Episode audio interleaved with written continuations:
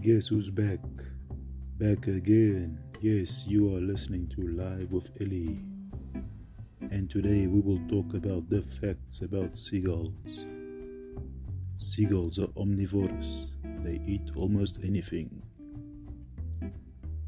Seagulls will gang up on you and even let you drown in the sea if they find you at their breeding colonies.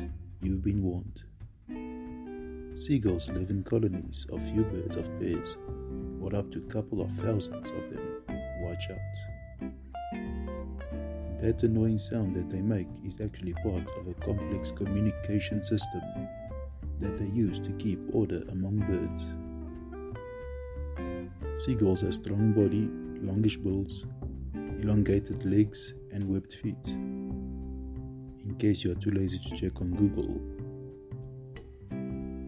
largest seagull species is a great black-backed gull with a length of 64 to 79 centimeters, a wingspan of 1.5 to 7 uh, 1.7 meters, and a mass of 0.75 to 2.3 kilograms.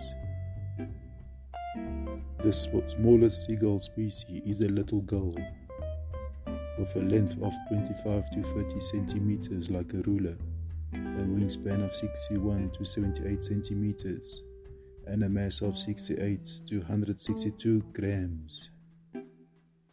Seagulls can live 10 to 15 years. Most seagull species have learned to coexist with us humans.